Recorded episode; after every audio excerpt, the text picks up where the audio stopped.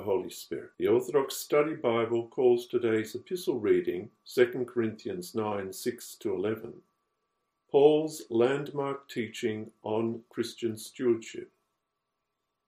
This started me thinking what do we actually mean when we use the term Christian stewardship?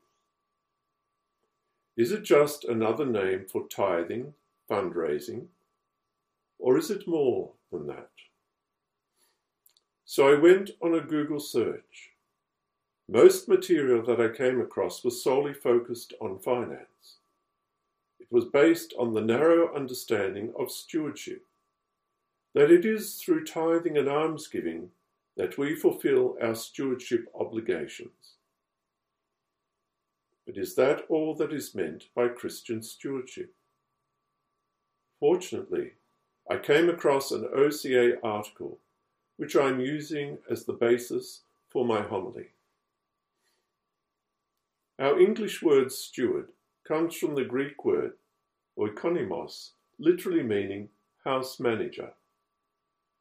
Somebody responsible for the running of a household. So it refers to a manager who is responsible for the goods and property of another. A steward is not therefore an owner, but one who has a responsibility to an owner.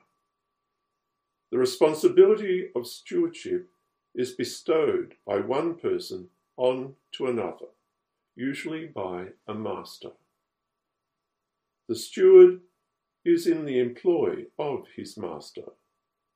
Therefore, the most important aspect of being a steward is serving. Our Lord used the term steward and servant frequently as recorded in the Gospels, as did St. Paul in his, his epistles. In 1 Peter, every, every Christian is charged to be a good steward of God's grace. St. Ignatius of Antioch told the faithful that they were stewards in God's house, members of his household, and his servants. St. Ignatius holds these three aspects of our life in dynamic tension being stewards, being members of God's household, and being servants. We are persons created in the image and likeness of God, and we were created to be stewards. We're all called to live a life of stewardship stewarding the life and creation of which we have been created a part in the most responsible and productive way. All of life is a sacrament, in that in every aspect of life we may experience and commune with God. This communion ranges from the natural, for instance, experiencing a beautiful sunset, to the most divine, communion with God in the Holy Eucharist. We must come to see that all the earth is the Lord's, and all it contains, the world and all those who dwell therein. Our role as humans in creation is to offer back to God in thanksgiving all He has given to us, your own of your own. We offer unto you on behalf of all and for all. Stewardship is therefore the only appropriate human response to what God gives us. We experience all of life as a sacrament, and we steward all of life in response. God created the heavens and earth and all that dwell therein. The whole of creation belongs to God. He is the master. We are the stewards. We are not owners, but stewards of all that comes into our arena of responsibility income, assets, property, goods, time, talents, and our very selves. All that we have is really the Lord's, so we must care for it and offer it back to Him in thanksgiving. If we are honest, we cannot really say that we have been very good stewards of God's creation. When we look around the world and in our society, we see a multitude of examples of poor stewardship. For example, pollution, brutality, pornography, waste, servitude, apathy, abortion, environmental destruction, child soldiers, modern day slavery, child labour, and abuse. Just to name a few. I am quite sure after re- reflection, each of you will be able to come up with a very long list of examples of poor stewardship. But that does not mean that we throw our hands up in despair and say it is all too hard. The first port of call in any spiritual situation is to look at ourselves.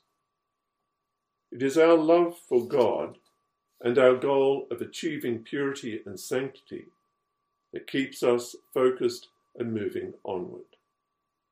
For we know that no matter what may come along on this journey, we can proclaim, For God is with us. Good stewardship brings joy into the lives of others, helps those in need, enables those who desire to improve, loves and cares for people in our lives, cares for God's creation, supports the church financially, participates in the sacramental life of the church, teaches and guides others, nurtures the gifts which God has given each of us. All of these factors are qualities of good stewardship. If practiced well, all of these qualities can become no, a normal part of our life. But this is hard because we belong to a westernized secular society which has lost the understanding of sacred, and so creation has become regarded as an object, and hence can be easily exploited. This worldview assumes no living connection between humanity and creation. It no longer sees nature as the living garment of man's own inner being. Consequently, man has also lost the sense of his role in relationship to the rest of creation, displacing himself from nature, depersonalizing and objectifying it. He has destroyed the harmony and reciprocity that should exist between them. Philip Sherrard, The Eclipse of Man and Nature. As soon as you lose the sacramental view of life, life becomes something to be used for your own selfish purposes. It is not easy to be a steward in a culture that denies stewardship. The starting point here has to be a change of heart. We have to reclaim the Christian view of life as sacred as a sacrament of which we are a part, and which we offer back to God in thanksgiving. We have to involve ourselves in the spiritual struggle, moving ourselves ever forward toward full communion with God. Only when we see life as a sacrament, of which we have an intrinsic part, will we change our hearts and our behaviours and be good stewards. And only when we have a grasp of the spiritual dimension of stewardship can we begin to understand and practice servant leadership and be good leaders. So we need to participate fully in the sacramental life of the Church. For unless we become part of the sacrament of life, unless we have a Eucharistic understanding of life, we will be unable to be good stewards and will have little effect in the world. Our stewardship within the Church is a challenging proposition. We are to care for and nurture all those resources, God's gifts, within the Church. We are to care for and nurture the church itself, because she is a resource, a gift from God for the life of the world. We are to love and support, care for and nourish all who are in it, those within and without our little circles, those who dress well and those who don't, those who are cool and those who are crass, those who are successful and those who are not. And then recognizing Christ's challenge, we have to look at being a good steward within the church as nothing less than practice for being a good steward outside the church. We could define active stewardship by the following Stewardship is our active commitment to use all our time, talent, and treasure for the benefit of humankind in grateful acknowledgement of Christ's redeeming love. Stewardship is caring for the needs of others. Stewardship is offering oneself to God as He offered Himself to us. Stewardship is what a person does after saying, I believe, as proof of that belief. Stewardship is learning how to be a responsible and concerned caretaker of Christ's church. It is learning how to enjoy church life and be happy in church work. For in her dwells the fullness of the Spirit of God. Stewardship is devotion and service to God and His church as persons, as families, as deaneries, as dioceses, as national church, and as the church universal. Perhaps we could summarize the points just mentioned this way Christian stewardship is a life in service to God and His church, motivated by our thankfulness for His love to us, in that while we were yet sinners, Christ died for us. It is the wise and proper use of all the gifts God has entrusted to our care. What then are the essential elements of stewardship?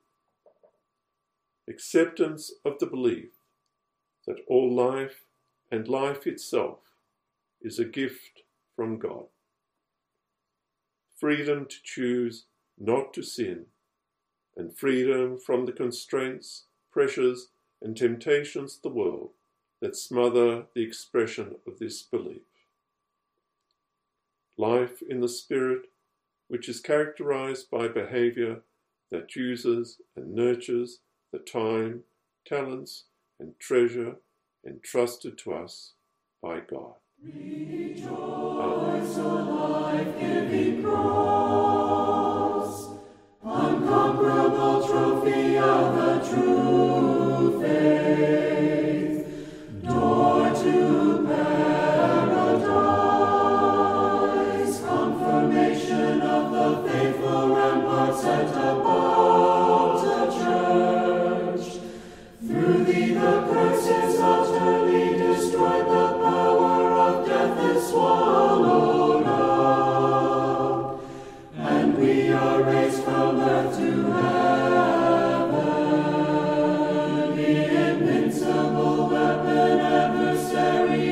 you.